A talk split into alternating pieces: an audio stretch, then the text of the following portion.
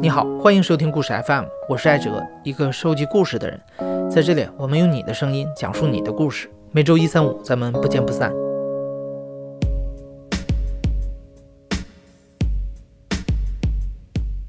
你现在正在收听的是《香格里拉陨石故事》的第三集。去年的中秋之夜，一块陨石坠落在了香格里拉地区。机缘巧合之下，当地的山货商人刘杰文加入了一支寻找陨石的队伍。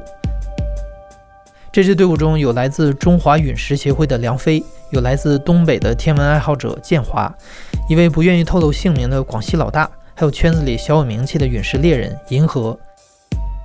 上一集的结尾，刘杰文在和陨石猎人们爆发冲突之后，宣布退出队伍。这个决定在寻宝队中引发了轩然大波。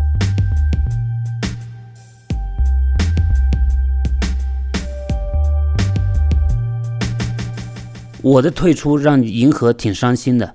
他说我这个身体跟那个爬山的能力是真正的陨石猎人，比他们这些人强。他说很好可惜。他就跟我说：“刘老师，你现在退出去了，但是只要我们找到陨石，我们这个队伍找到陨石，你也有份。”我银河说的，我说到做到。然后那个广西老大就问他：“他说既然刘老师有份，那我有没有份？”那银河就讲：“哎，你也有份，你也有份。”结果他马上就特别开心，举着一杯酒，马上说：“银河大哥，你讲了，我也有份。你们记者录了没有？你们刚刚是不是录下来了？”这一下子就让银河特别生气。银河就说：“你这个人，我没有把你当朋友。如果这个陨石我们没找到，让日本人找到了，如果日本人找到了。”那证明我们特别丢人。我们为什么丢人？就是因为有你这样的人，有你这样的人渣在，大概是这个意思。就直接当着他的面，酒也不喝，砰的一下把门一关，转身就走了。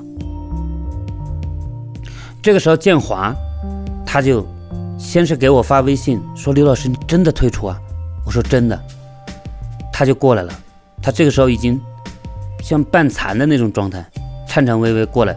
坐在我那个床边，我就问他：“我说建华，你跟兄弟讲实话，你找这个陨石干嘛？”然后他就跟我讲，他说：“哎，怎么说，刘哥，两个事情，一个呢，我爸得癌症了，家里要钱，我现在也凑不起那个钱，又是化疗，又是开刀，我已经工作也没有工作。”来伺候我爸，我现在没有钱，所以我就想找这个陨石，能给我爸治病。第二个，我听人家说，这个陨石里面含有一个一种特殊的元素，吃了之后对癌症也好。他说：“刘哥，我一开始我也不好讲，那现在他当时讲着讲着就是就是很很伤感的那种嘛，就突然之间要分别了那种感觉。”我一直跟他说，这个东西没那么值钱，你不要把你爸的病、你爸的命寄托在一个天上掉下来的陨石上面，你这有点太渺茫了嘛。他说：“刘哥，你别劝我，多少人劝过，实话说我也听不进去。我已经来了，我一定想找到。”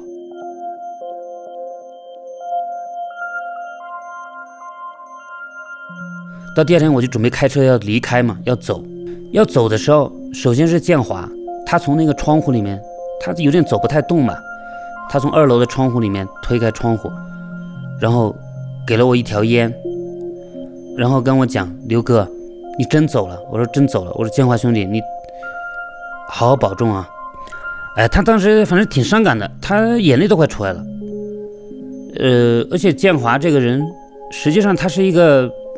你你这是一个很复杂的人嘛？你不知道怎么说他了，这这么一个人。这样呢，他们接着找，他说他们要上那个白马雪山。结果呢，我回到德清，哎呀，我就心里觉得很失落，你知道吧？这就像什么？像像你去参加了一次特别好的、特别刺激的一个一一个旅行。这突然间就这么结束了。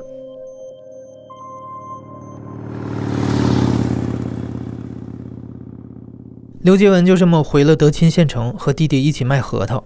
他离开后没几天，梁飞和银河两支队伍在寻宝路线上产生了分歧，最终不欢而散，各自朝相反的方向出发了。建华给刘杰文打了个电话，说自己不知道该跟谁走，再加上钱也快花光了，只好回东北去了。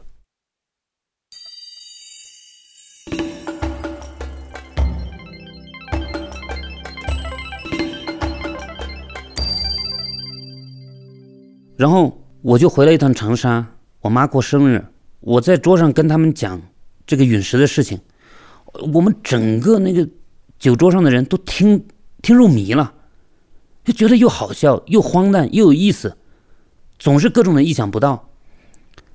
我然后我有一个朋友打电话跟我，他说：“你这个，因为他看了我前面写的，他说太有趣了，他这天上给你掉下来一个故事。”你怎么能退出呢？你要回去啊！他就我的朋友开始劝我回去，他们觉得没故事看了。哎呀，我就我说你们这些人也不嫌热闹啊！这样我又我就又回到我这个地方。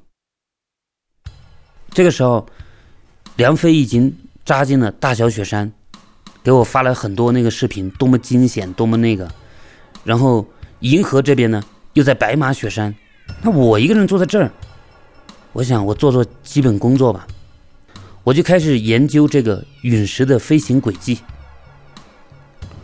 因为我一开始完全是懵的去找，我这次我就特别想知道这个陨石它到底是怎么飞行的。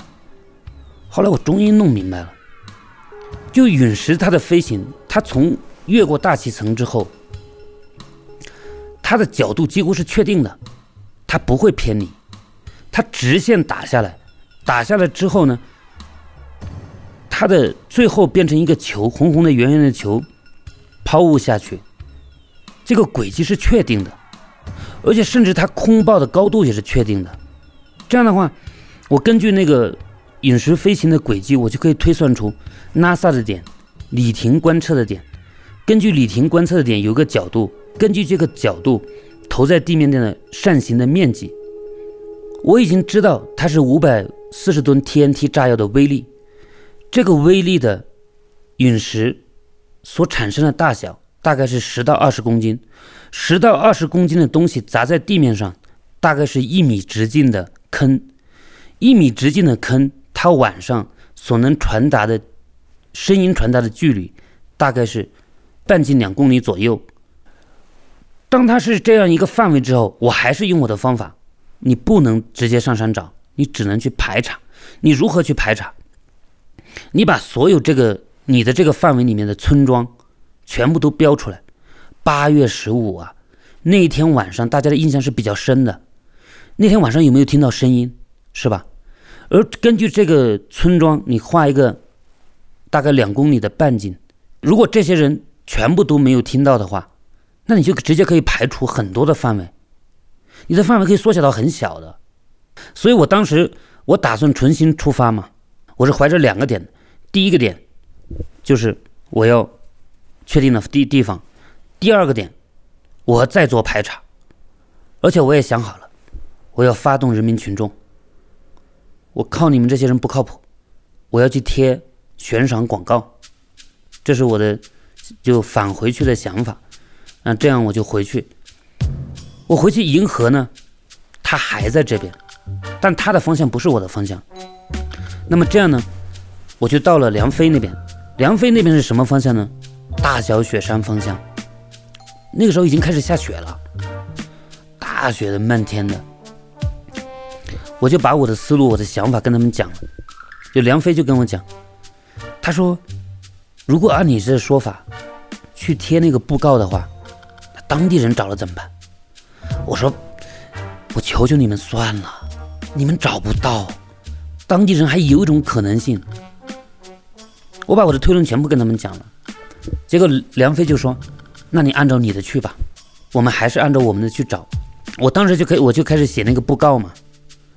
我当时写那个布告的时候，我就跟那个梁飞讲：“我说你再跟我讲一下真正的陨石是什么样子。”当时我们在牧场啊，他就拿出一块牛粪，晒干的那个牛粪，他说就是这个样子。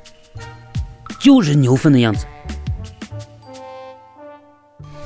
我们俩就拿着蹲在那个草原上看着那个牛粪，看好久，旁边人都笑起来了，但是我们是很认真的。我说我懂了，我说这块牛粪我拿着，我拿着干什么呢？我要写一个让人民大众、普通的藏族的山民都知道的一个布告啊！我当时就回到香格里拉，要把这个布告打印出来。我打印了可能有几百份吧。这种的布告，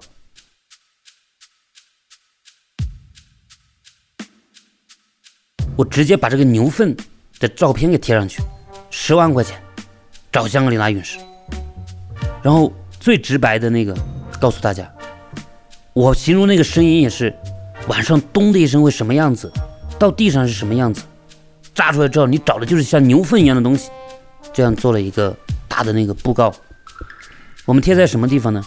小卖部、矿山、呃，村委会、大树上、牧场贴，就在我们划定的那个范围里面贴，让所有的人都知道。我们贴布告的时候，我们就发现了，我之前说要讲做的最简洁嘛，它还是出问题了，因为我们那个陨石的陨字，大家不认识，连这个我给忘了，我忘了去标明这个东西是什么，就大大概是这样。就是我是做了最后的一次排查，就是怎么说呢，留个希望嘛，就留了一个希望。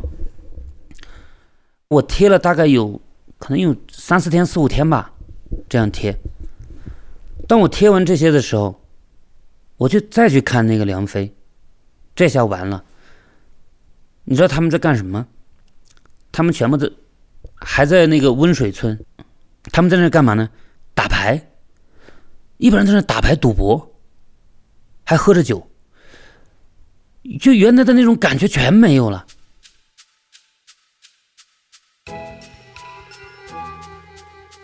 结果我还发现，他们队伍中有个大哥李大哥，这边打着牌，说着出出门打电话，一打电话打开他家里，跟他老婆说：“，专家来了，专家来了，啊，一个作家也来了。”我们马上就能找到，你放心，你放心。他老婆那边的意思大概是让让他回去，回去干工地，他是干工地的，不要去指望这个发财的梦。然后他呢，就一边安慰他老婆，一边一回来，明明知道这边无望，一点希望都没有吗？明显，就这种还继续打牌。这一帮的爷们就是好像都又不敢回去了，都，他就变成这种感觉，我也挺失望的。哎呀，我说怎么变成这样？我就跟他们草草的告了一下别。我说那这样的话，那我就等消息了，我就往那个银河那边去。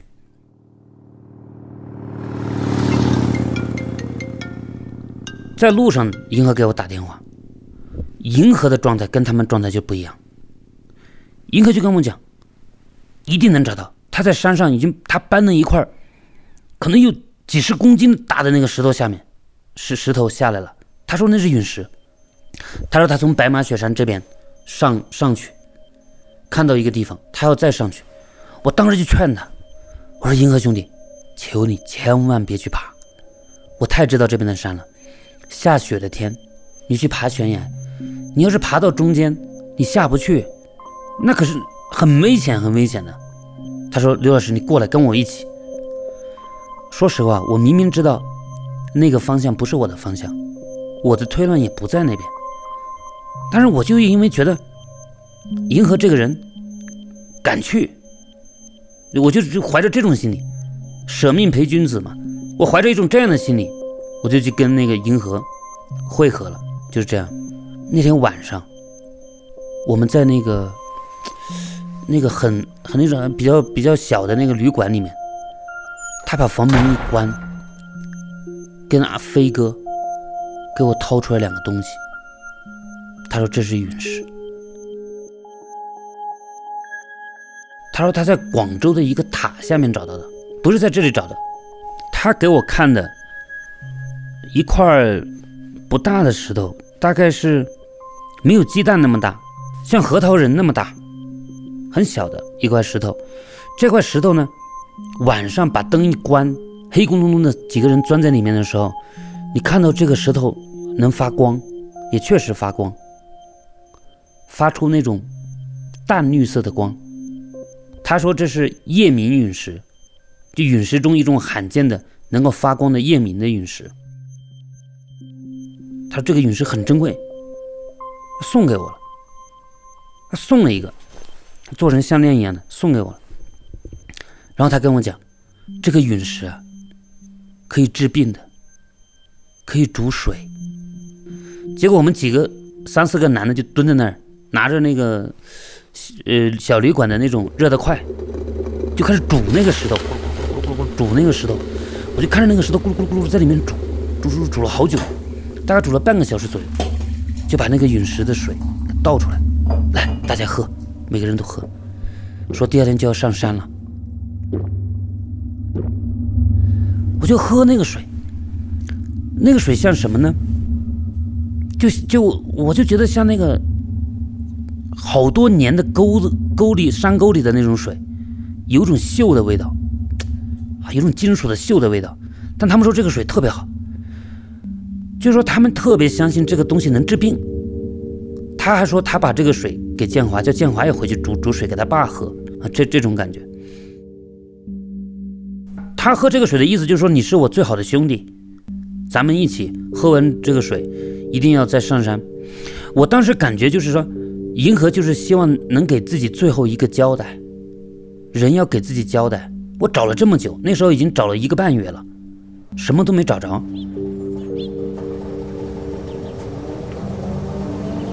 结果第二天一早，因为我们很早起，我们找陨石都是五六点钟起，把车停到他那个农民的山民的那个家门口，然后我们上去。上去那一天也是很辛苦。到最后的时候，我的无人机还丢了，我就跟他们讲，我说你们在这待着，最后，兄弟，我帮你走一趟。我觉得那地方没有，你说那地方有，那咱们是兄弟，我走一趟，我把上面的视频拍下来，你们就别去了。我就叫他们待在那儿，然后我就一个人爬到山上去了。那个时候山上已经开始下雪了，那上面的雪都是很硬的那种雪。摔倒了好多次，我身上全部都摔伤了，然后拼命往上爬，拼命往上爬，爬到他说的那个地方，我在那里用望远镜看了，我怕他不相信，我还用手机去录了视频，把整个这个山体的视频全录下来了，我就想让他死了这条心不在这里，是这个意思。那么我就把这个这些东西资料带下来，带下之后给他看，带下的时候已经六点多，快到七点了。天又快黑了，这时候我们还在山顶呢。我给他看了，我说：“你死了这条心吧。”我说：“咱们下去。”他当时就说：“好，下去。”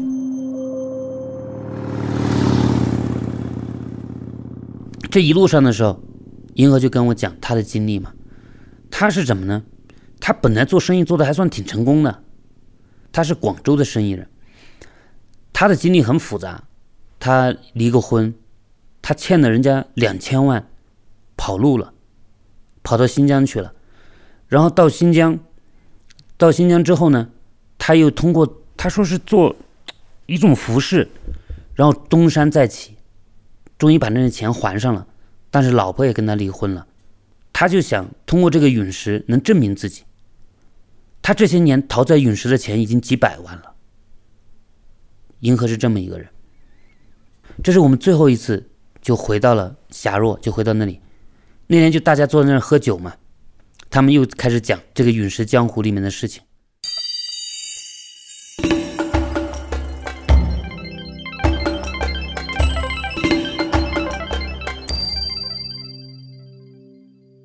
这个是全球能够目击的陨石，大概目击能找到的大概只有十次，全球七十亿人，那么你找到的可能性是七亿分之一。你去中彩票，你的都都比这个概率要高，但他们不这么认为，他们觉得就在这个地方，你不可能跑到天上去吧？那么既然就在这里，那么我们一定能找到，就这种感觉。你你你是说服不了一个人的，大概是这个意思了。回到那个地方，这时候梁那个呃梁飞给我打电话，他说他这个时候已经准备去广州了，他回去了，人也都散了。当时是飞哥在开车他开车的时候他开的车也不算快就六十码到八十码左右。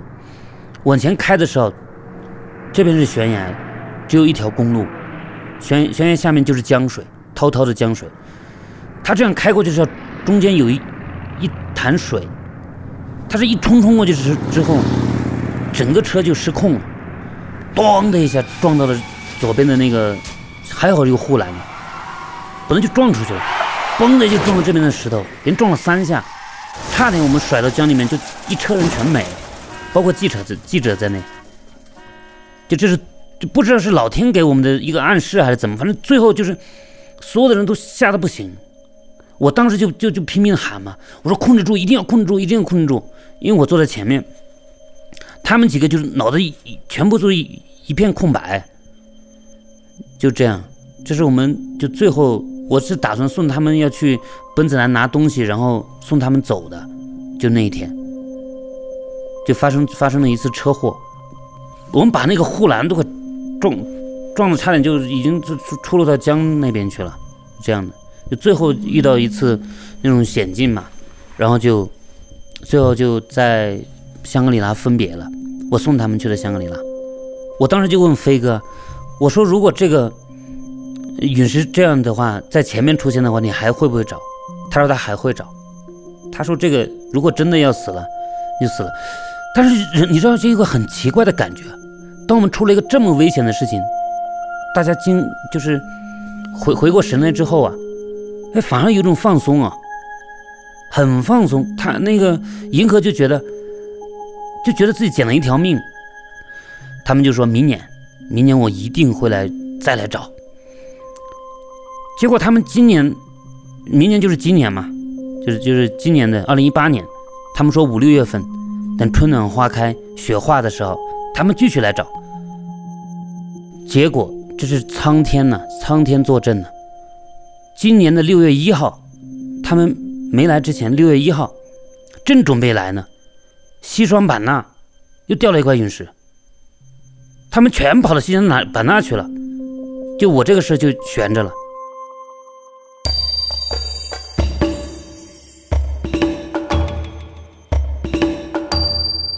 昨天晚上的九点四十一分左右，在云南西双版纳的上空呢，很多人目击到了火流星划过。从手机拍摄到的视频当中可以看到呢，当时天空突然出现了一道强光，随后那一条闪闪发光的巨大火球，伴随着类似雷鸣的声音划过天际，消失在夜空当中。陨石猎人们涌入了一片新的战场，但那已经和刘杰文没有什么关系了。他听说银河大哥和梁飞的人马都去了西双版纳，最终却还是一无所获。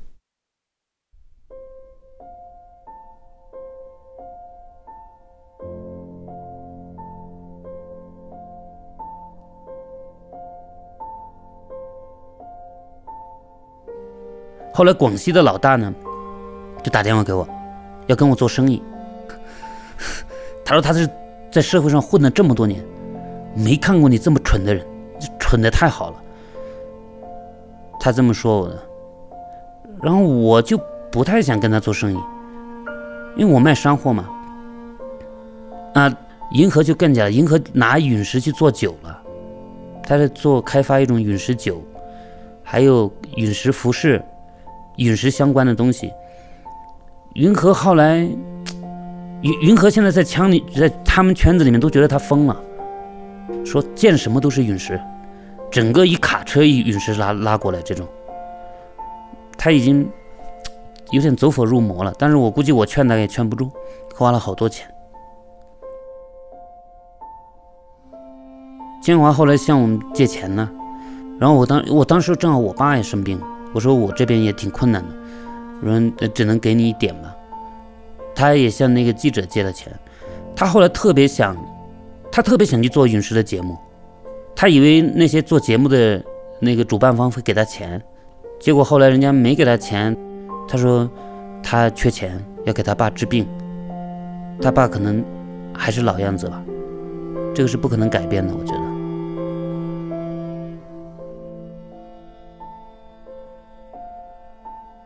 我觉得，别人说人家就是为了钱，财迷心窍，一帮异想天开的人。但是我对跟他们接触的特别深，我觉得他们每个人都很可爱。我觉得是，我觉得为钱为钱没什么。我觉得金钱的故事世界上最最精彩的故事，金钱的故事可能比爱情的故事还要多吧。这个世界上，这么一个好的东西，为什么就觉得它不好呢？是这样的。而且我们，你看，我们每一个人都都希望自己能够等待，就给自己希望，不停的给自己希望。明明知道没希望，然后还非得去找出一个希望，这银河就是这个典型吗？你想一想，人生的过程是这样的，你也是在不停的给自己希望，然后给自己去等待，然后自己去付出，然后又给自己希望，是一个道理的，并没有那么让他们觉得不耻的那种东西。我自己是这么觉得。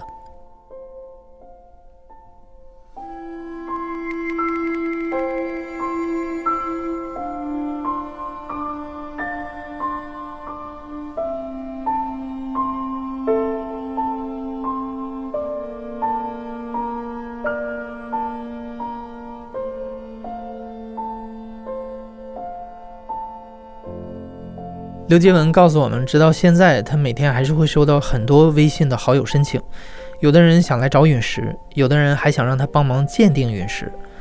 刘杰文发现，这个世界上竟然有那么多人为陨石着了魔，不是散尽家财，就是妻离子散。看来疯狂的不是石头，是人心。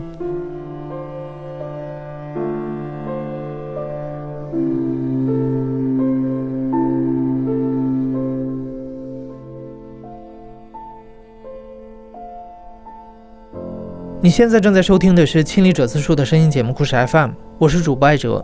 本期节目由梁科制作，声音设计杨帆。顺便说一句，刘杰文给我们发了一些他在找陨石的时候拍的照片，如果你想看的话，可以在故事 FM 微信公众号的推送里找到。另外，在公众号里你还能看到我们在昨天发起的一个故事征集，征集父母的爱情故事。为这个征集啊，我们还准备了二十张价值六百八十元的中文《妈妈咪呀》音乐剧的北京场次门票。无论你的故事会不会被选中，都有很大的几率被抽中哦。感谢你的收听，咱们下期再见。